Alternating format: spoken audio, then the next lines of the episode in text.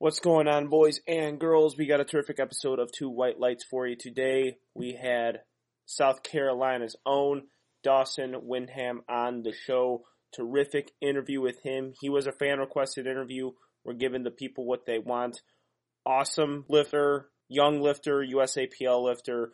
Talked about his origin story, talked about his past meet performances, talked about his plans coming up in an NAPF meet in Costa Rica, hoping to break break the all-time world record bench. Beast bench, beast lifter, also got into his programming using nutrition. The dude's aesthetic as fuck. We got to hear about his nutrition as well. We get into most annoying things powerlifters say. We get into a little bit of a discussion on RPE, first percentage based training. Great interview with Dawson.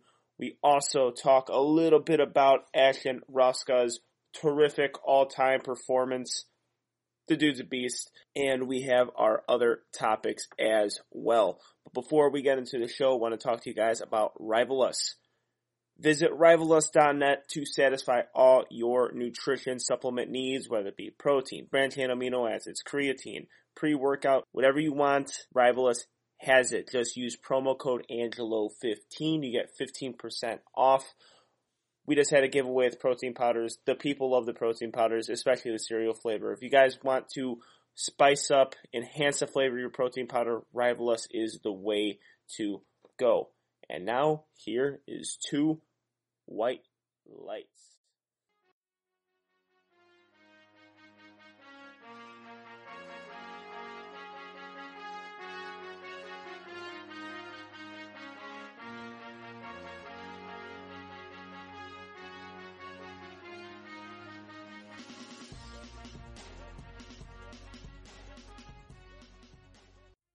Is Monday, July 8th.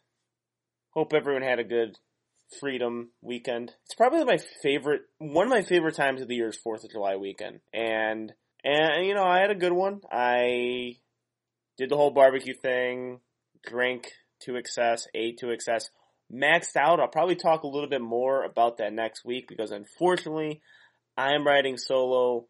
The two white lights listeners know, I know, Bane knows, everyone else knows. I'm not good solo. I kind of need a co-host with me to kind of get through some topics. I just sound mean and like deranged when I'm alone and when I rant. So Bane unfortunately is not here this week. Uh, I know he wasn't here the previous week. He will be in hopefully next week, but we have a terrific show with you. We interviewed Dawson Windham. Terrific interview with him. That's going to take up a bulk of the show. Great interview with him. We also are going to cover some events that happened within this past week. We're going to get into our segments as well, but you know, I, I, I gotta start the show by talking about one of uh, the person who's becoming actually one of my favorite powerlifters to watch right now. And we brought him up, the, up on the show before. The dude's a phenom. His nickname's the Prophecy. I love the nickname. But Ashton the Prophecy Rouska had himself an all-time meet at USAPL's Powerfest in the 231 pound weight class and the dude competed at 231 and he weighs in at 208. The prophecy is possibly currently what I'm looking at one of the most well put together, well rounded powerlifters in currently in the sport the dude's an absolute stud. Young, young lifter as well, competes at collegiate nationals, kills it there, goes to Powerfest, absolutely destroys it with a near 2K total. He's got, uh, 1984, broke Bryce Lewis's total record that was previously in 1967, so he actually beat it with a little bit of change in there too. Pulled 821, squatted 705, bench 457. Just a brilliant, beautiful display of lifting, and this guy is just, he's ridiculous. Like, he reminds me a lot of how, just how Ed Coan, um, Yuri Belkin, the Little Bridges, Hack, how they're all so well put together to be successful in the sport. And this guy right now is just killing it on so many different levels young lifter too, so the future is so bright for this guy. And I kind of had to be bought. He, this guy had to be kind of showed to me because I didn't really he didn't really stick out to me initially when I started powerlifting, but right now he's becoming a favorite of mine because the numbers he's putting up is is insane. And I think he's just going to progress in the sport because from what I'm seeing, his technique is perfect. It's flawless. He's got a good physique. He's in actually just great shape as far as just conditioning goes. And again, I just marveled at the meet. You guys got to check it out for yourselves. If you guys don't follow Ash one one seven A S H H one one seven, pardon the speech impediment. Check him out now because he's yeah again he's got the two white lights not of approval. I might even DM him, ask him for an interview. The guy's a beast. So once again, congrats Ashton for a terrific meet. Also, what happened in the past week is one of these things that I love seeing in powerlifting and like kind of in the fitness community community in general is whenever say a famous athlete or a famous person even is like seen working out and doing the same thing that we're doing the reactions of it if it's good and if it's bad. And this week we got an example of like like in a bad example of how a particular athlete was utilizing powerlifting and like strength training and like the backlash that happened. So Bleacher Report, which Bleacher Report occasionally can just like send out some real shit content and kind of have a firestorm of people criticizing them and they face a lot of criticism from like the powerlifting community this week because they showed a video of defensive end on the Cleveland Browns Browns, my mistake. Myles Garrett. Flash Garrett is his handle. I'm going to be totally honest. I don't know if this guy is a good player or not. I don't know if he starts. I don't watch a lot of Cleveland Browns games because until like last year, the Cleveland Browns were worth watching, but only worth watching to see them lose at a historic rate.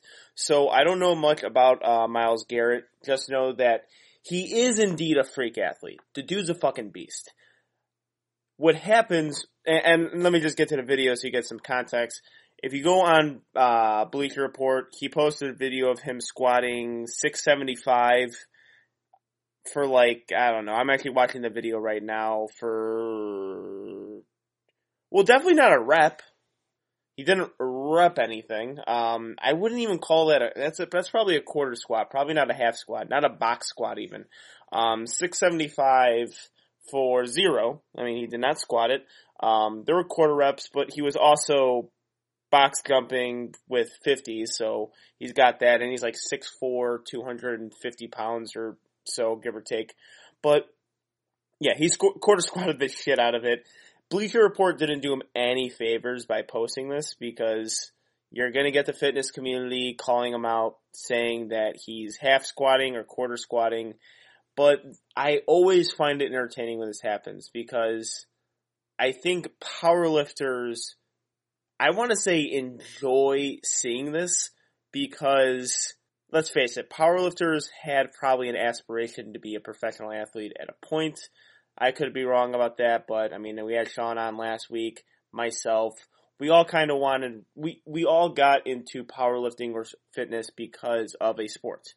And whenever they see a high profile athlete or a really good athlete not be able to do the same thing that they're doing, I think they get a little bit of a sense of accomplishment because it's, it's it could be refreshing to some to know that they can indeed squat, say, 650 pounds full depth that would get a white light in a powerlifting competition. Now, Myles could get a white light in SPF. I don't know exactly. He, I mean, if he if he finds the right federation, he could get a white light for his squat. But I, like, I still, and we talked about this in a previous episode, that there is kind of a disconnect between regular society and like, and Strength Society, because they think this is a B squat, and in reality, if you talk to powerlifters, bodybuilders, CrossFitters even, because they get full death, Olympic lifters, they're looking at the squat and laughing. So the disconnect is still there and it's still pretty strong, but I love the caption too. Like Bleacher Report did this guy no favors. They got a million views. They got a lot of content and actually almost two million views with nearly 10,000 comments. Uh, they it's at Flash Garrett is built different. The smoke emoji or the face blowing smoke emoji. I don't know how to describe that one. They didn't do him any favors by putting that on there. He is built different for sure. He's like the top 1% of athletes in the world. But again, really funny thing I kind of enjoy seeing whenever it happens in the sports world and in the powerlifting world. But also, here's what happens when they, like the regular society sees this and then you have powerlifters, bodybuilders, people in the fitness community, whatever they do, comment on Bleacher Report or comment on Flash Garrett's page or whatever, you get like this funny battle between powerlifters, people into fitness, and people who are just really big fans of sports. Because the counter argument is always, oh well, uh, let's see you place 675 pounds on your back, which a lot of powerlifters who commented have. They, they can actually in fact do that and get full depth, or at least better depth than Myles. But the funny thing that the, like that's a little bit of a cringe thing sports fans do, but the cringe thing that powerlifters and people in the fitness community do is call them out thinking that they would give a shit. You know, like this dude probably doesn't care that his squat is not even close to depth.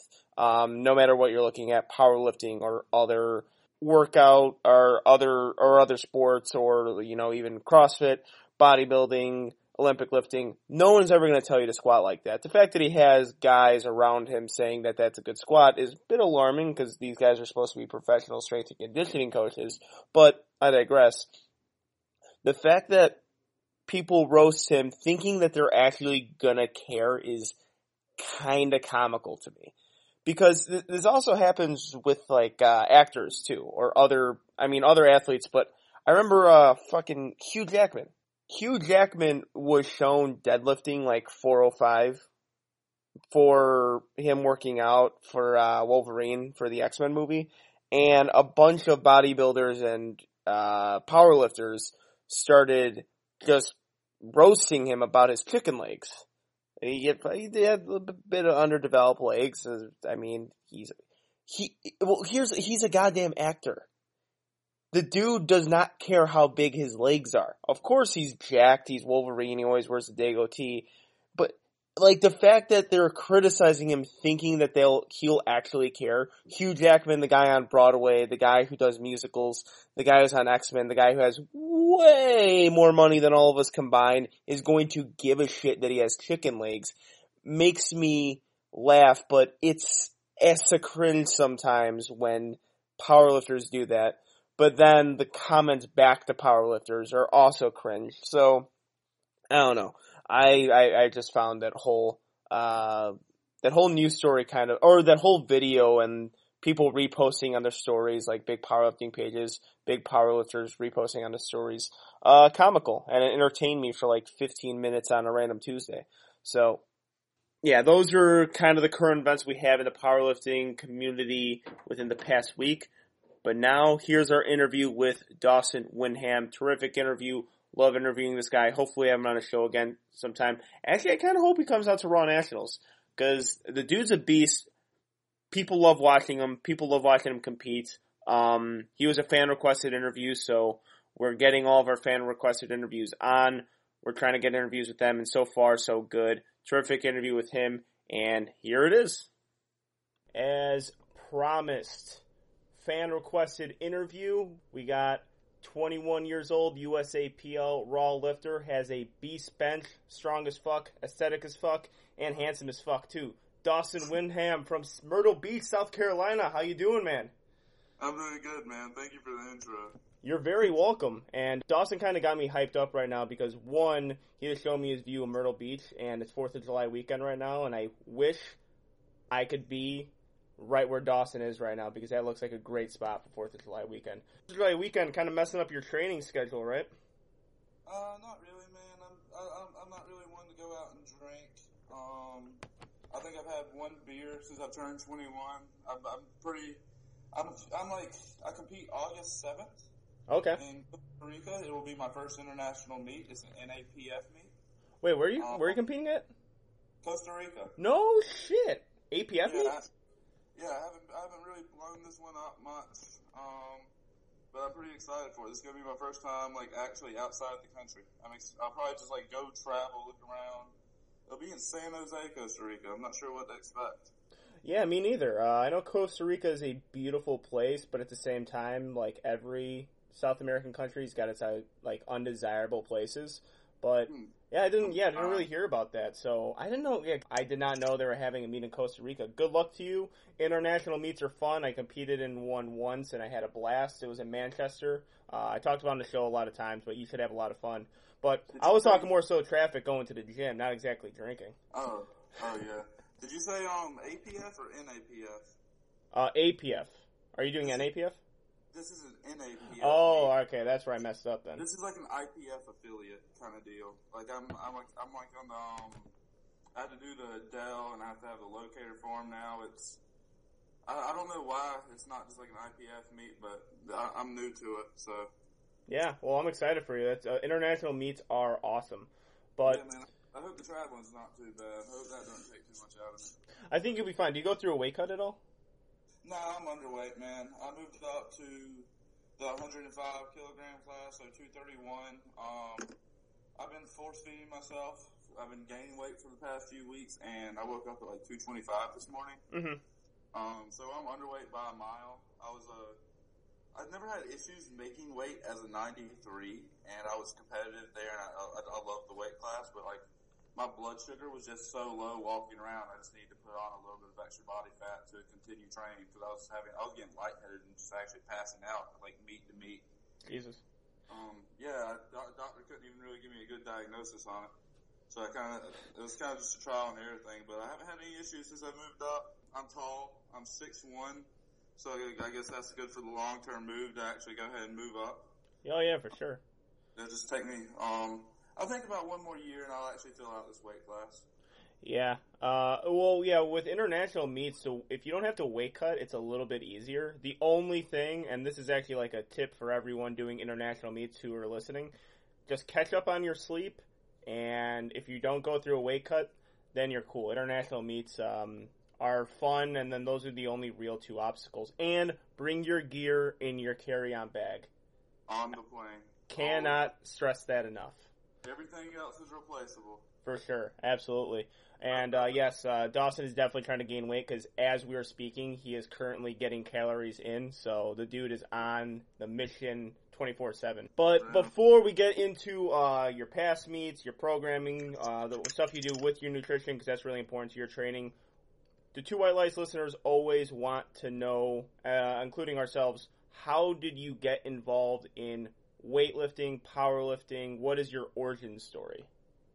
Um, I grew up in the country. I grew up in a cornfield. Was, I the first elementary school I went to was like a very Christian school. You know, I never heard a cuss word. Um, mainly white kids. Then I went to like a very um ghetto public school the next year. Mm-hmm. Um, it's completely different environment. Um, something I wasn't used to. I was different. I was new. The group already established. Kids can be mean. Mhm. So it was more so me just beginning to defend myself was the main goal. I started. I was training. I was doing jujitsu. Um, because I was always a smaller kid. Um, I was always like everyone in my family is very skinny baseball players. Like my brother, um, he just started training with me. Thank God. And but he's like, he, he- he's he's he's three years nine months older than me, so he's 25, and he's probably six 6'2", and weighs like 165, 170. Okay. So it definitely doesn't run in the family or anything. I was the first one to ever start. Candito, shout out to him. He had this free program that I decided to butcher and max out on every three weeks on the grant, well, on YouTube back when that was, um, he was a powerlifting god on there before we had much other content. I think Brett Gibbs was uploading at the time. I liked watching him a lot. Mm-hmm. Then this random guy, his name's Patrick. Um, great dude. He walked up to me in the gym. I think I was I pulled 525 for a single on deadlift. I looked like a I looked like a cat shitting. My back was rounded like hell. I had no technique. Um, I just had a lot of heart, and I wouldn't let go of the bar. Yeah. And he walked up to me and was like, dude, why don't you sign up for a meet? I was like, okay, cool. He gave me a singlet and he wrote my programming going into it. I went nine for nine. I squatted 496. I benched 353 and I deadlifted 551 at 17 years old as a 93 kilogram lifter. Um, I won, I was like a bunch of state records, which everyone cares about, obviously. Oh yeah. Uh, State records are the most uh, important thing. Look at anyone's Instagram profile. State records are going to be on there. At the time, I was extremely proud of him until I, I, I looked at the database a little more and I found this Ashton Rouska kid, um, this Jesse Norris kid. I'm like, dang, who are these guys? Why are they so strong? Those Texans, man, whatever it is, that their tech, the Texas High School Federation starts them young. Uh huh. Yeah, they got like a legit, legit competition there just within that state. You could have like a national competition in Texas and just have those guys there, and you get some of the best lifts you ever see. I've been told that they can have on like briefs under a squat suit and like use bench daddies and whatever equipment. Like a lot of it like inflates the numbers extremely dramatically. Mm-hmm. The spotting um, has looked a little bit ghetto from a few times I've seen, but like I haven't I haven't seen many of them. I hope there's like good quality meat ran by them. Um, there's definitely some freaks that were bred from it. I mean, Joe Pena. Um, there's a kid right now. I think, I think his name's Rick. He's like a 17, 16 year old kid. He's a 66 and he's doing like pause deadlifts with 585 for reps. God. Yeah, I've been seeing a lot of stuff like this through the on social media, just of these children now fucking destroying weight, and like, all right, well, Better that's than I ever was. Well, yeah, me too. I mean, I was psyched for having like a 430 deadlift when I was 16 years old, and I was psyched to get four plates when I was in high school. Now it's now it ain't no now it ain't no thing just doing that shit. The next generation's gonna be wild, bro. Yeah, it is, and you know, I I got like I got like four more years uh, for that. Then like once I turn 30, I'm like, eh, you know, I don't know, I don't know how competitive I'll be after me turning 30. Got David Ricks being competitive at 55, 56. I don't know how old he is. Well, I'll love to be the outlier, but right now it's looking doubtful. your back and your hips are telling you something. Dude, my yeah, my hips are already telling me something. You know, I mean, I got a I got a nasty hip shift already going. Dude, I'm, I'm right there with you. Yeah. But I, I think I'll be alright. I, I don't, I don't think I'll be able to train or bench four times a week the rest of my life, but I'll be doing something. Yeah, so take me actually through your programming right now uh, because you're. I always get intrigued with younger lifters, and you are a younger lifter, 21 years old. You've been lifting for a while because you said your first competition was 17, so you got some years under your belt. I But was, I was training since I was 14. Mhm. Um, I, I thought I wanted to do men's physique or bodybuilding. I was watching Christian Guzman on YouTube. that's how we all start. Uh, he, he didn't even have Alphalete. He was a college kid trying to figure out whatever he wanted to do. So it was cool to watch him turn from that to what he is now. But I, I wanted to impress some girls, you know. hmm That didn't work. I'm, I'm still trying. Um, but right now, since yeah, in the off season, I like I, I took like three months off from flat benching. I didn't have put a bar. I don't want to say three months, probably like five weeks off of um barbell movements. I wasn't deadlifting. I would just get on a belt squat, a hack squat, um, do a lot of dumbbell presses, and a lot of like heavy pulling. hmm Um, I slowly got introduced back to barbells again. I think I was squatting twice a week, um, deadlifts once, and bench two times. But now that I'm closer to meet prep, this isn't something I would recommend to many people. Um, and it is a very aggressive approach. Um, I am squatting three times a week. I have like one main li- deadlift day, and then I'll do like an RDL or a stiff leg once a week. So two deadlift slots, one of them being um, competition stance. And then I have four bench days. My accessories are mainly, um, I'm not really doing many pressing accessories. It might be some very like dumbbell pre- like shoulder pressing or some incline pressing, flies.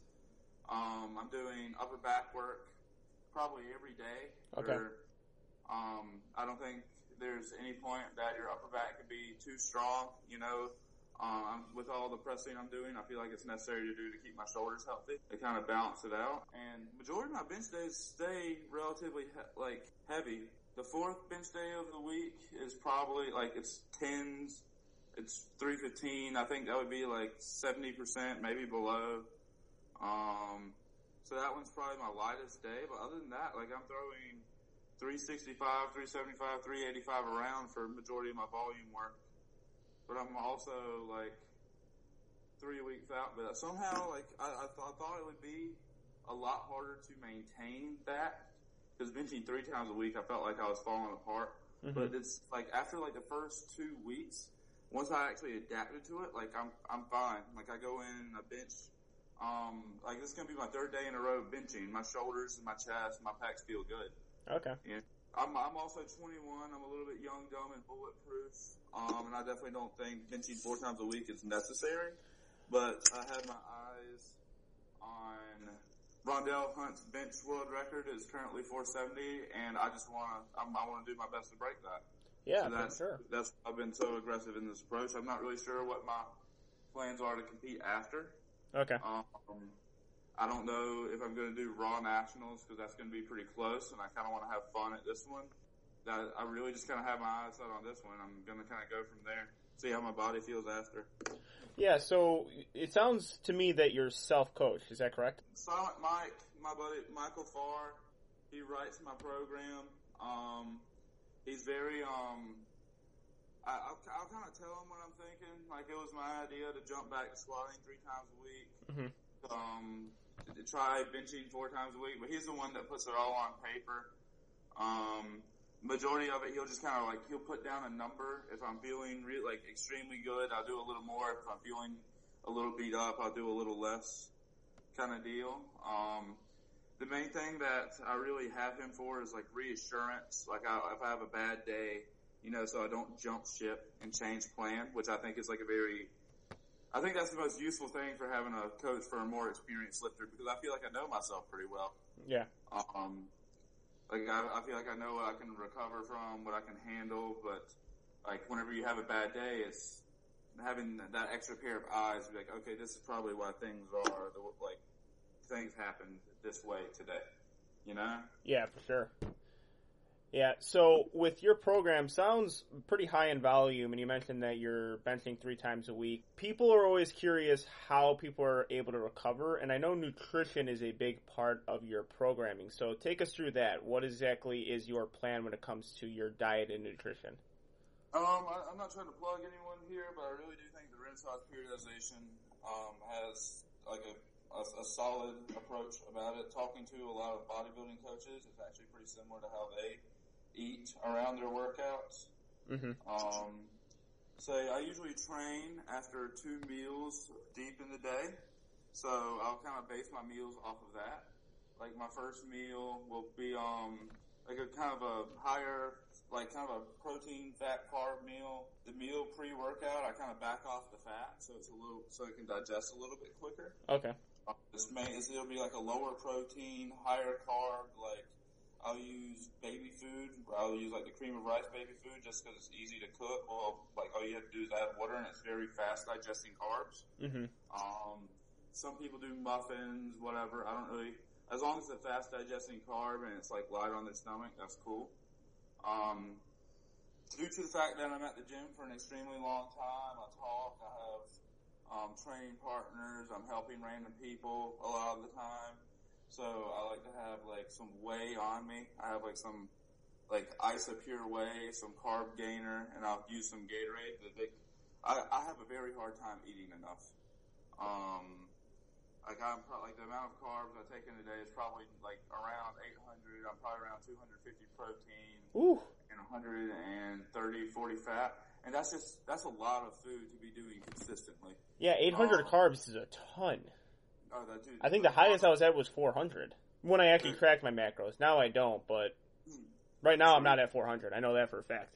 But a lot of it's like liquids. Um, I usually put down a thing of Fairlife every night. Um, there'll be like two Gatorades, like 120 grams of carbs with a carb gainer in my intro workout, along with like, I usually stick to around 30 grams away. I don't like a lot of protein, like during my lift, but usually like, Um, post workout, I'll kind of have like a normal protein, fat, carb. Meat. Well, no, post workout, I want to be um higher protein, higher carbs, so it like kind of absorbs faster, replenishes everything that's gone, and then maybe like an hour, hour and a half after that, I'll have another like normal protein, fat, carb meal, and it's usually pretty like steak, rice, veggies, steak, potatoes, veggies, fish, rice, veggie, like you know, Uh-huh. the simple, basic, whatever. Um, I do try to have like a lo- I do try to do a lot of potatoes to have like a lot of potassium in my diet because I have an extremely, um, I have a pretty high sodium intake. Um, I'm not, I'm not, I don't do much cardio that can lead to like blood pressure issues, but I found is like as long as my potassium intake is relatively high and to correlate with that sodium, I'm usually all right. hmm Um, I probably do some cardio in the off season, lose lose a couple pounds. I'm not really in a rush to be 240 pounds. I want to be healthy. Yeah. Longevity is my ultimate goal here. Um, and then the last meal of the day is usually like higher fat, higher protein. I think it'd be like 90 grams of protein, and I, um, the whole goal of that is the fact that I usually pick like a casein protein source, like cottage cheese, whey, milk, whatever. Um, just and like something like peanut butter or almonds, like something high fat. That way it slows the digestion, and it's just like that way I can synthesize protein a little more evenly throughout the night and just try to optimize protein synthesis as much as possible. hmm I know a lot of people think it doesn't matter on when you take in your protein. Um, I don't think it's that big of a deal. I think for like an average person who isn't aiming to compete, it shouldn't be something they stress out about as much. But if you're going to be at the top level, you go to Raw Nationals and people are winning by 2.5 kilograms, you know, the very small percentage things is what's making the difference.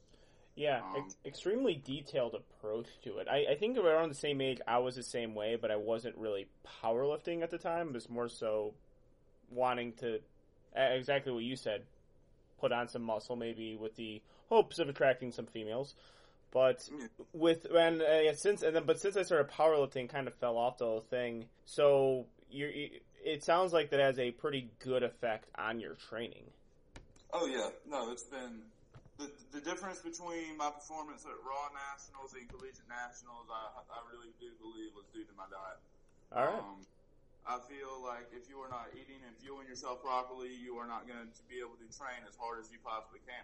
If I if I'm off for my nutrition and I'm just eating kind of whatever to get the calories in, I can I can feel a difference. Yeah. Out of curiosity, how much questions do you get like weekly, daily on your diet as opposed to your workouts?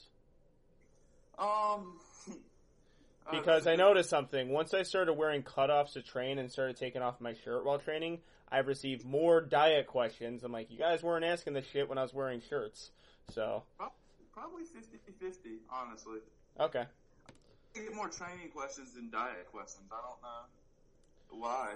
Um, Yeah, yeah, yeah, because at first it was like 97% workout for me, and then 3% nutrition, and then I wore a cutoff once, and they're like, wow, he's 13% body fat. Let's ask him a bunch of nutrition questions. I'm like, I'm the worst person to ask for nutrition because, man, sometimes I eat like three or four meals before I train, and sometimes I eat none. So, or I mean, just like a snack, like a breakfast sandwich or something.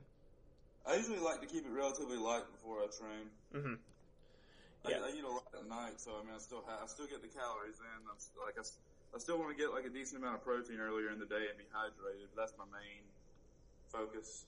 For sure. That light, fast digesting carbs. hmm Yeah, so you spoke about this earlier with Collegiate Nationals. That was your most recent competition, correct? Uh, yes, sir. Around nine days out. I didn't post anything about this because it's my own fault. I didn't want to make any excuses about it. hmm Um, I was pulling my last heavy deadlift session. I was supposed to get up like 694 this day. I broke the ground with 650 and then I called it a day. Okay. Um, my lower back seized up. I couldn't put my pants on by myself for like two days. Um, it was, it was demeaning. I got sick the day after. I, um, I hurt, like I hurt my back too. Cause I, I live in a little college apartment on campus can be a little bit of a cesspool. Um, and it was rough. I, around, I think it was like five days out.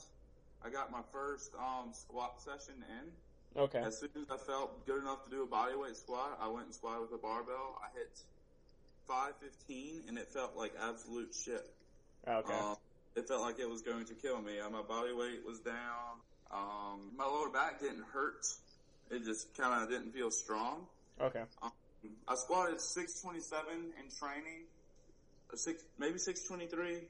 I'm pretty sure it's 623 training for collegiate. Um, I squatted 600 pounds at collegiate, and I was very grateful for that. I was grateful enough to be able, like, physically able to compete. I was still like a 22 pound meat PR or something for me, 23 pound meet PR. Um, I benched a collegiate American record of 458. I had the biggest bench out of everyone there, and I was competing against Rouska, Akune, some big boys, Brandon Payne, hmm some Devontae. There was the, the like the guy who won collegiate nationals last year. I think he totaled like 1710, 1705, something like that. I totaled like 1730, and I, I placed fifth. Okay. I've never been so happy with a fifth place finish. As lame as that sounds. Um, Yeah, I totally agree with that, especially with the amount of talent that's coming out of the USAPL and the collegiate level. Because I saw some of the numbers there, and it's like those are high level up- top meets. dude, Rouska pulled 800 pounds. Akune squatting 670. Um, they're pulling 750 casually. Yeah. know? Oh yeah, and uh, yeah, a lot of people I'm seeing are just putting up insane all-time totals and numbers in the USAPL and other federations too, because it's it's no longer like the collegiates like the minor leagues. Yeah, no, the, the, a lot of those totals would have been um very competitive at an international level. Rouska's um, I think he weighed in at, I think he drank water before he stepped on the scale just to pick on all of us. um, he weighed in like 206, and he pulled 805 pounds at 22 years old. It was the craziest thing I've ever seen. Yep. Um, he could have been a 93. I don't. You don't see any other 93s or 105s pulling 800 on a stiff bar. You know. You don't see him don't doing see it, period. doing. Really, yeah. It's not exactly a whole thing. Like the that those numbers now yeah. are just It's- all time.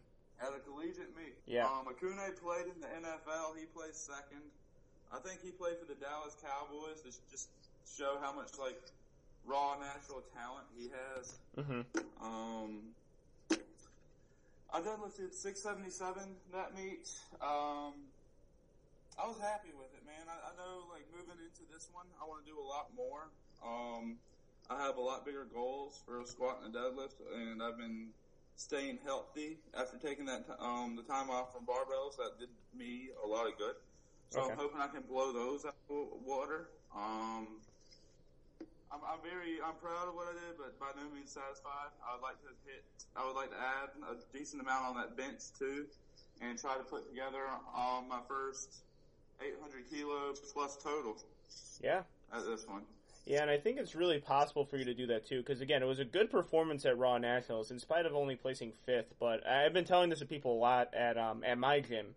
If I go in total seventeen hundred at USAPL Raw Nationals and I finish fourth or fifth, I'm extremely happy with that because the competition is getting so strong. But you can't let that discourage you from a big total, and I think you're on that level of improving your total, having some all time lifts, and on top of that, but still in this mix of like this massive competitive ground that's USAPL. Oh man, you got look at Russ now. What did he spot at World? Six ninety. He squatted everything, I think. I think he just squatted every all the weight that they had over there, and then he pulled over 700, like nine for nine meet, and yeah. So it's there's no shame in losing to guys like that. I think the world record pull, um, like two months ago for 83. I don't know what it is now. It was like 716. I know Russ pulled 717. I don't know if that counted as a world record or not, but it was like RPE 8. So, Well- regardless, I'm sure he could have if you wanted. And that that is 180 pounds, dude. You don't see guys competing untested doing this with knee wraps. Um, you know, a little bit of help. They they they're still not touching these numbers. Yeah. It's- it's Well, I can tell you right now, I do have a pretty good knowledge of the all-time drug test world record because I'm slowly approaching it. But uh, The um, but yeah, again, there's not a lot of people doing it as far as that because within the IPF, their world record seven sixteen, but Yang Su Ren, people don't really mention him a lot. He pulled seven fifty before, so at a USAPL meet Oh. tested. So Panda, yeah, it, it was due to the fact that it's it's probably it's a lot harder for Americans to get to do an international meet than Yep. it is to actually hit the world record at this point due to the fact how competitive everyone is. oh yeah, for sure. This just doesn't make any sense, man. I remember seeing him. He was walking around with his shirt off at Raw Nationals. And I didn't think anything of this guy. And then he just yanked 750 off. It's like not not a wide stance, like moderate. He, he wasn't even the most technically efficient. It just just back just made of steel, man. He understands how to pull. That's why I admire the guy. He just really understands how to pull weight, and it's, it's always yeah. And I agree. It's always incredible looking at him do it too, because you look at Russ, you look at Noriega, you look at all these guys who look the part, but then and then Yangsu is just pulling 730 off the floor pretty easily for a double probably. Yeah. All right, so we talked about collegiate nationals and what's up? I would love to see the people in his. He's trying to have a little commercial gym now. I'd love to see their reactions to him. Yeah, he train, I think he trains at a 24 hour fitness, and I used to train at 24 hour fitness when I was in San Jose, and it's a pain in the ass training there. As opposed to the other commercial gyms I train at, 24 hour fitness in San Jose was even harder because it was super populated, the weights were all fucked up, they had like a mix of bumper plates and all that kind of stuff, but it's all, if you went at like 6 o'clock in the morning, then no one was there, which was what I had to do because if I went at like noon, I wasn't, I wasn't lifting. Mm-hmm. Yeah. I'd have to get a membership somewhere else, man. I wouldn't be up that early. Yeah, uh, the only thing with me where I worked, it was like walking distance for where I worked. So, and we only had like one car when we were out there too. So I had to either Uber to different places and like screw it, let's just train. And my training's gonna take a bit of a hit while uh, while you're at like places where you're not really used to. Yeah. But yeah, but he's he, he's a beast for sure. Um, so you talked about uh, collegiate nationals, and you have an upcoming meet in Costa Rica.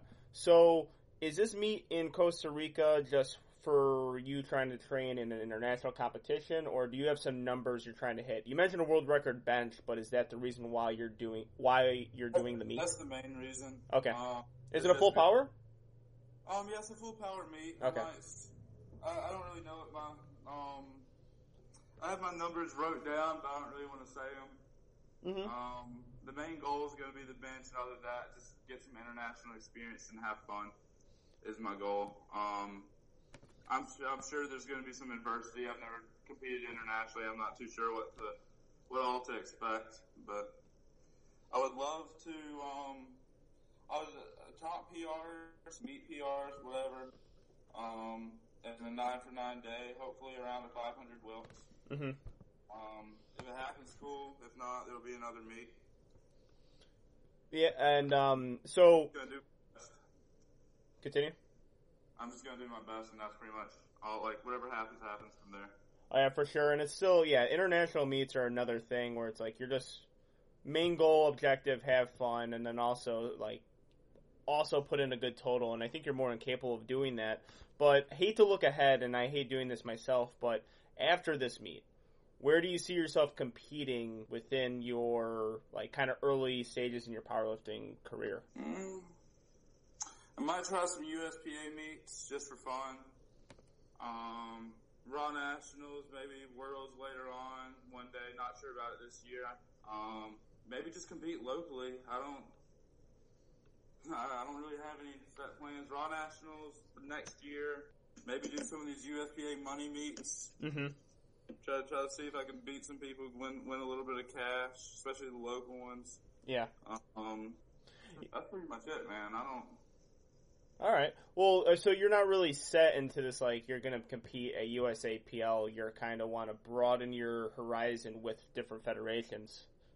Man, after this Costa Rica meet, I might do it. I might diet down to 200 pounds and do a show.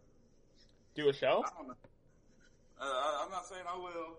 I'm saying I'm just, We're we're always looking for breaking news on Two White Lights, so you know, I set that um, I'm not scared to take some time off and walk away from it and come back. It will always be here. yeah. Well, and time off is actually kind of a good thing. I think people don't value time off as much as they should. Um, I think people just get so anxious that they're not in the gym and they're out of their routines that they don't want to try new things. But I've seen it be really good for lifters to try different things and get back into powerlifting.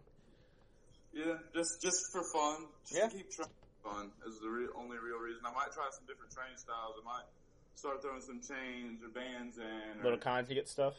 whatever. Um, just maybe, maybe try some different specialty bars. Um, I never used a slingshot on bench. Like, just I want to learn. I want to exper- like experiment some. Mhm. Um, I, I have an internship up in Florida with a pretty well-known strength and conditioning coach. I'll, I'll probably name drop him later on.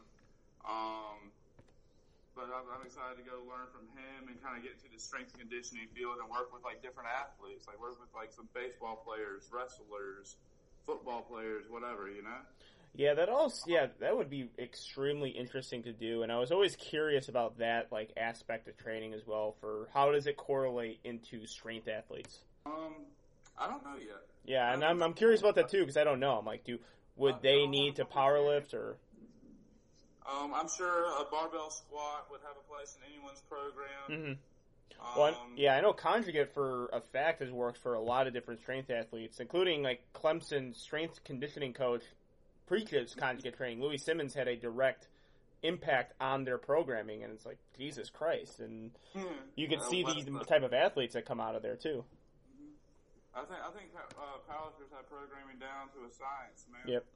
I do. I think you could apply it everywhere. I think everyone could learn a little bit from us about that. But I think we could learn a lot from um, other aspects. We like um, a lot of us not caring about nutrition or mobility or um, proper movement early on. You Mhm. know, like Yeah, I I completely agree with that. Uh, so if you were to have like this one goal in powerlifting, what would it be? Like that pinnacle level, it's on the top of your bucket list. What would that be? probably win um, 105 open. Open open might- worlds? Yeah. Okay.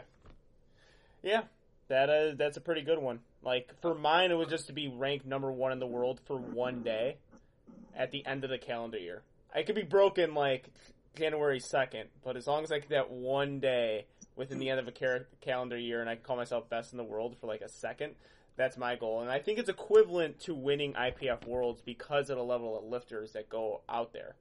hmm It's um, you you you'd be a world champion the rest of your life, no matter what someone who if someone blew it out of the water a week later, you were still a world champion. Yeah, just for yeah, just for a second. I, I'm I'm cool with that, just for a second. But again, I think actually IPF Worlds win in the Open is actually a little bit better because you have to go through a little bit more adversity to get that. Because I could technically do my goal with winning a local meet, hmm according to OpenPowerlifting.org. But if you go to Worlds and kind of compete there and win, I think it's a little bit better of a little bit better of a feather in your cap. Difference. Oh yeah, for sure.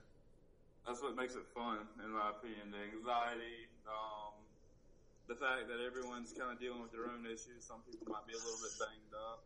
Someone might have a perfect meet prep and have a bad meat. Someone might do the, have a, have a terrible prep and then have the best meat of their life. You know? Yeah, and one thing I was always compur- uh, curious about because this never happened to me, and it's going to at Raw Nationals. I can guarantee you that. But with all the meets I've done, like I want to know how it feels to watch a deadlift before me, say of like six hundred fifty pounds, and watch them smoke it, and see how I respond to that because that watching the competition do work is something that either could motivate people or discourage people and I've actually yet to see that from competitions I've been at. You described it perfectly with like collegiate nationals watching Ashton compete and all the other guys compete. Yeah. Um, you're you're trying to base their numbers off of um.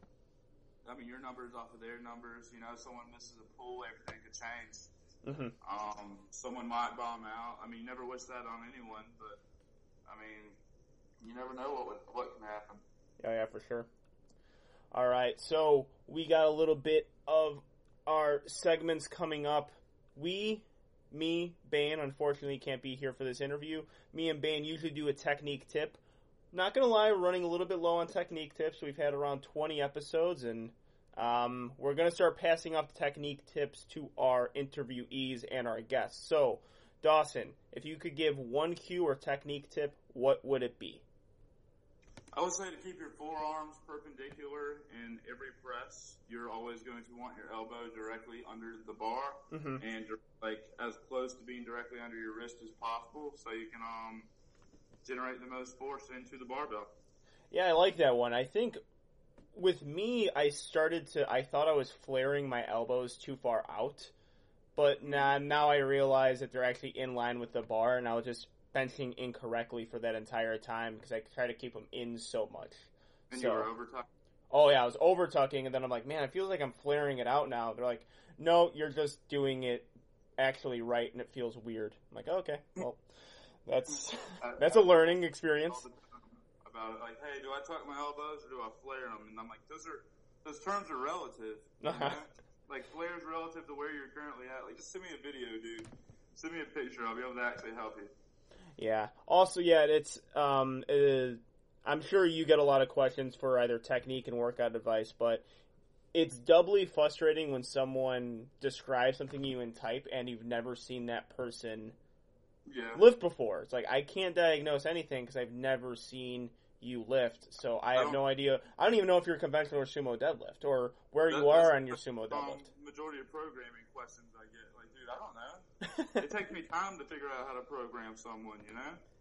Like, I, what they can handle. Um, I am a firm believer in the minimum dosage of training volume you need to progress.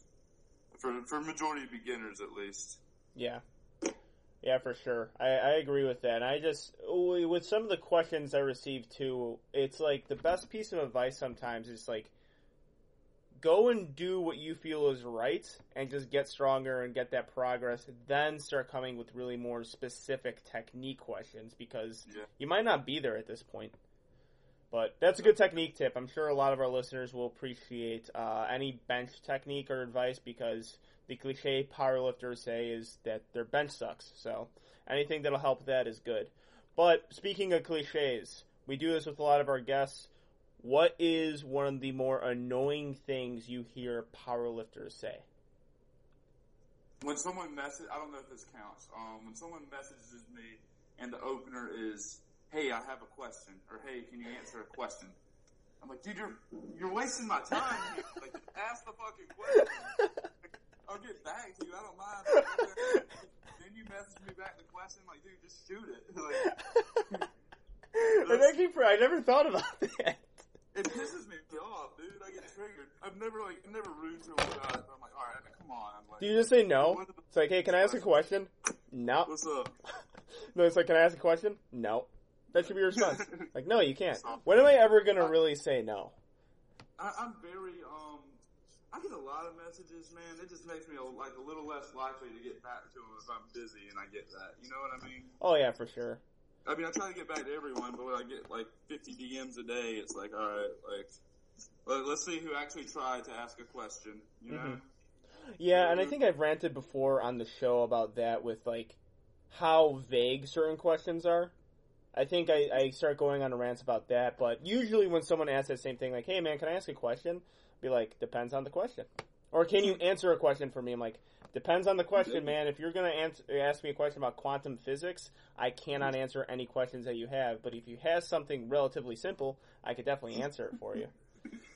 That's pretty much it. Yeah. Yeah, but uh, that's a that's a pretty funny one. But yeah, like those super vague questions. Um, one of the, I, I'm sure you get this one a lot. Is is this total or is this exit total good for my weight? Like that one drives me up the wall. I'm, I, I want to just message this back and be like, no. but, Well, it's like it's like yeah, sure. I, I could say yes every single time. It's like I, compared to what? Compared to who? Compared to me? Compared to the other guy? Compared to your friends? you. I have no clue, man. yeah. So it's that that's just one, but that's actually a pretty funny one. I never heard someone just get that like basic with it because we're all talking about like uh like excuses, like this is the isn't the meat I wanted, but it was the meat that's going to turn into a learning experience for me. But just a simple, hey man, I have a question, or can I ask a question? is a pretty good one. All right, and we have our two white lights topic of the week. We're going to discuss this after this interview, but a lot of discussion on RPE and percentage based training. What's your opinion on those two types of training? I think they could do extremely similar things if known how to apply. Mhm. Like I think you could have like if you were really good with RPE and you intended for someone to hit, even if they're like over ambitious and like if you give them an eight, they're giving gonna go for a nine. Like maybe give them a seven instead, so they actually hit what you want. You know. Yeah. Um, or you could use like a percentage or just give them a straight up number on what they could hit. It's all about like if you actually know how to apply it. Um, personally, I use a lot more percentage based. I'm very hands on with like whenever I'm writing a program. Like I like to see a lot of like how training is going. Mm-hmm. Majority of my training is sub maximal. And I'll use RPE more towards like a meet prep when like things are becoming more intense and they can auto regulate more. Yeah. Um, a lot of times I give a percentage. I'm like, okay, be aware that if something like, say, uh, my buddy, the guy I coach now named Mally, he's he's he's, a, he's an amazing lifter in the CPU. He's a stud of a dude. He's got a little bit of knee issues, and I, I, I, earlier this week I gave him some high bar, like beltless, narrow stance squats. I was like, look, man, if it just doesn't feel good, back off. Like it is what it is, you know. Like try to keep it around like RP six, keep it clean. Like it's more so um if if a coach just gave someone RPE, I think it could be like a very lazy way to program it if you let it go unsupervised. Yeah. Um, I think a lot of these younger kids with RPE can overshoot a lot more, depending on their personality. I was always going to be the one to overshoot. That's why I'm a big fan of percentages. To just kind of keep me in the pocket. hmm Um, but it, again, it's I think it's like a lot of a personality thing on what would be best for somebody. Or, but I I'm I usually stick more to percentage. Just Yeah, I feel like for me to apply. Yeah, I'm on the same boat with you as as far as me using percentage, but I'm on the same boat, but almost the opposite way because I undershoot a lot of things. So if you tell me RPE like eight, I'll probably give you an RPE seven because I'm afraid to go at an RPE eight or nine because I really don't know what it feels like. So it could actually have a like same effect where someone overshoots, but you don't also want someone to undershoot things as well. Yeah, I've, I've definitely always been over an overshooter. I get so excited. I'm doing it for the gram, man. Yeah, well, I get nervous on certain lifts. So, like, deadlift, I'm usually cool with because deadlift. I mean, granted, you could definitely get hurt deadlifting, but squatting, I just get scared to squat. I'm still scared to squat. I every time I step on the bar, I get nervous. What's up? Like, especially if you don't have spotters that you trust that can actually pull it off. Of. Oh man, I've, I've eaten, especially like the safety squat bar is the scariest one, man. You can't get out of that thing super easily. Oh yeah, I didn't even think about that. Yeah, you do a lot of safety bar squats too, from what I I've seen. I did, man. I got I got destroyed by one a few months back. Yeah, I think I failed like a 555 triple or something. And I didn't have anywhere to go, and I had the safety so like low on the rack, dude. It bent me over. yeah, I've seen that before happen, and that's actually it's. Granted, usually when I'm at the gym, we have spotters, but me, I'm a guy that I. It's either we have two spotters or we have no spotters because I'll drop the weight on the safety bars. I don't care. I don't. I'm not. If you're behind me, you're not doing anything. So, and I've seen that a lot recently, where people are using just one back spotter, and I just it drives me insane. Uh, it's not helping. What's up? Especially if you're squatting heavy, like I don't expect someone to pick 600 pounds off of me if like something happens. You Oh hell no, hell no! I saw someone get folded today, just today while we're and we're interviewing this like the day before Independence Day, so July third. I saw it today happen, and I just from experienced powerlifters, I don't know what the train of thought is. Having one back spotter, I don't care how much weight's on the bar. If you drop that, say, and also you're in wraps, you're folding the next person behind you. Yeah, maybe And- if it's someone to help you like rack, well, like just get back on the rack whenever you're done. That's that's perfectly fine. I'd probably still use the safeties instead of depending on them. Yeah.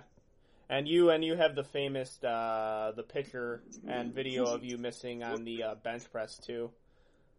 I'm glad that's the one thing I got famous for. Well, I didn't even well actually I didn't even know what happened until um until Liam made the the character or the uh the lifting art from it too. And I saw the video. I'm like, oh, that was a funny video. Just how you raised your hand, like a lot of calm, cool, and collected for uh having some weight on your chest. Dude, I, I, like, I, I could I had trouble breathing at that moment. I have looking back, I have no clue how I was that calm. You had a nice smile on your face though. You're just like laughing, kind of how you are now. You're like, you had that smirk on your face and you just raise your hand. It's it's one of my favorite things that I've seen. Just like, hey, someone, I have 400 pounds on my chest. Come fucking take it off me. I I, I must have, I had confidence I was going to be okay.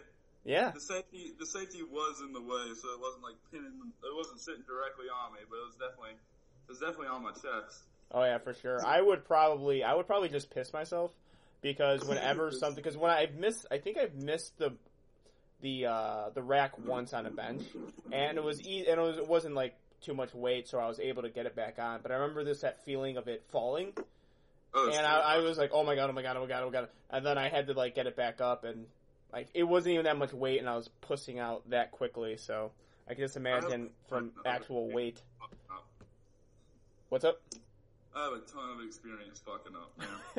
well, it's good. You got it. You know what? I haven't fucked up as much, so when I do, it's going to be a lot worse for me. You need that experience. I'm, I'm lucky I haven't got hurt doing um a lot of the shit as I do. But I mean, if you have those safety rails there, you're usually all right. You know. hmm Yeah, yeah. And I've seen someone drop like a considerable where it slipped out of their hand completely, and those safety bars kind of saved their lives. It still hit their chest, but the safety bars were high enough where it doesn't cave them in completely. Yeah, it, it's it gets pretty violent, but just have them up a little bit. It doesn't have to be above your chest. Have them up a little bit, and they'll save you. You ever see you know a failed like a failed bench in a bench shirt? Yes, I have. My very first meet, actually. That's the scariest shit. Yeah, someone. Yeah, he uh, misgrooved it and he drove it towards his face. And it was, I think, 600 pounds. He uh, pretty much dropped it on his face. It was in a competition, so that was good. So he had a bunch, of spotters around him uh, who knew what they were doing. But when I saw it, I was actually weighing in too because I was a junior. That was my very first meet, and I was weighing in. We had 24 hour weigh-ins at APF meets, and then I was walking through and I saw that happen. I'm like, oh shit, I should probably never get in a suit in my life or a shirt. Uh, my co-host gets pissed off when I call it a suit, so I'll call it a bench shirt. I've, I've seen uh, squat suits blow out too, man. Gear lifting is not for me. Yeah, um, I could. The most amount of gear I think, uh, considering putting on is wraps, and then that's about it. That would be a stretch for me. Yeah, um, I've. Love my sleeves. Yeah, my sleeve, my, I, I mean, I just, and I was raw raw for a while because APF does not allow sleeves for raw lifting. So I was no sleeves for a while, and then when I put the sleeves on, that took a while for me to just make that change. Now, thinking of wraps, I'm probably like four or five years out. Hmm. Yep. All right, Dawson. Terrific interview. Thanks for coming on. Uh, you're not coming to Raw Nationals, which is unfortunate because you'll be 15 minutes away Uh, from me. We'll see. We will see. All right, we- not putting out of the realm of possibility.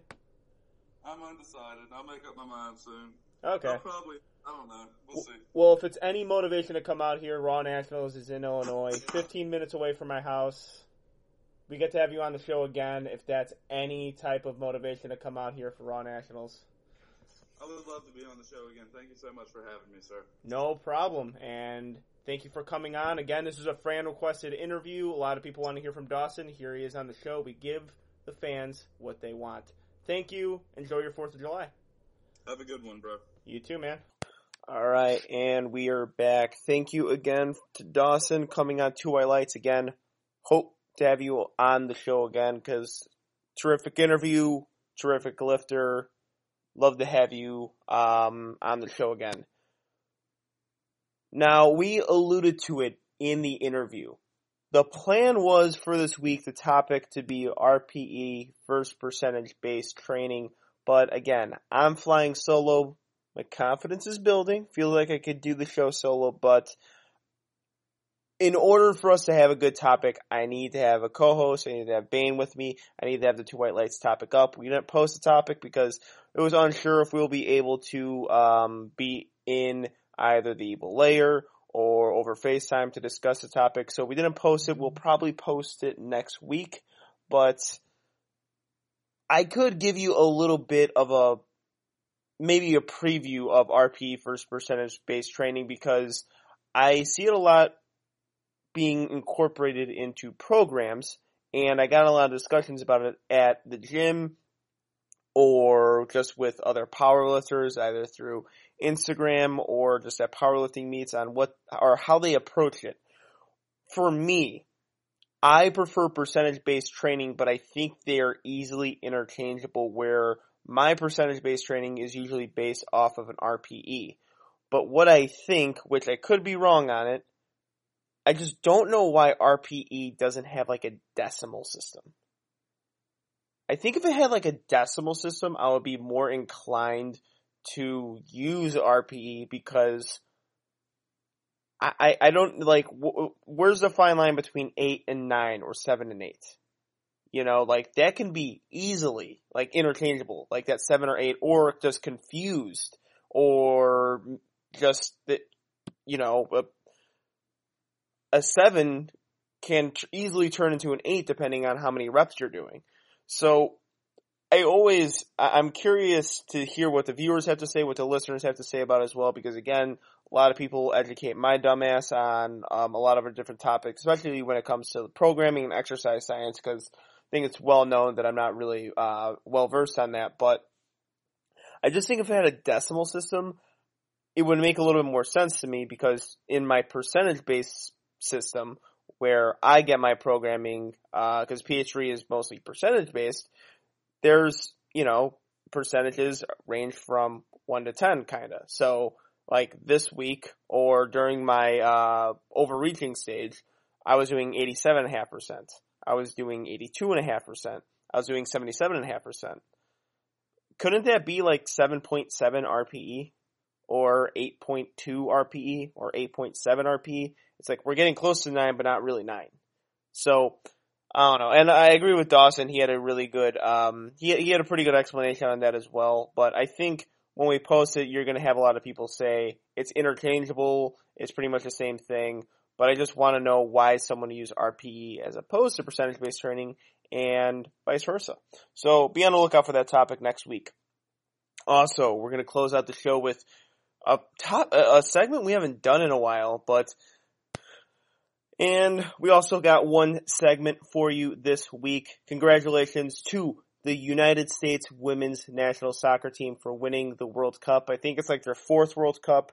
Congratulations to them. Me, Bane, we're big soccer fans, but this isn't a segment unless I be a misogynist. So misogynistic trash talkers, I find men's soccer to be more entertaining than women's soccer.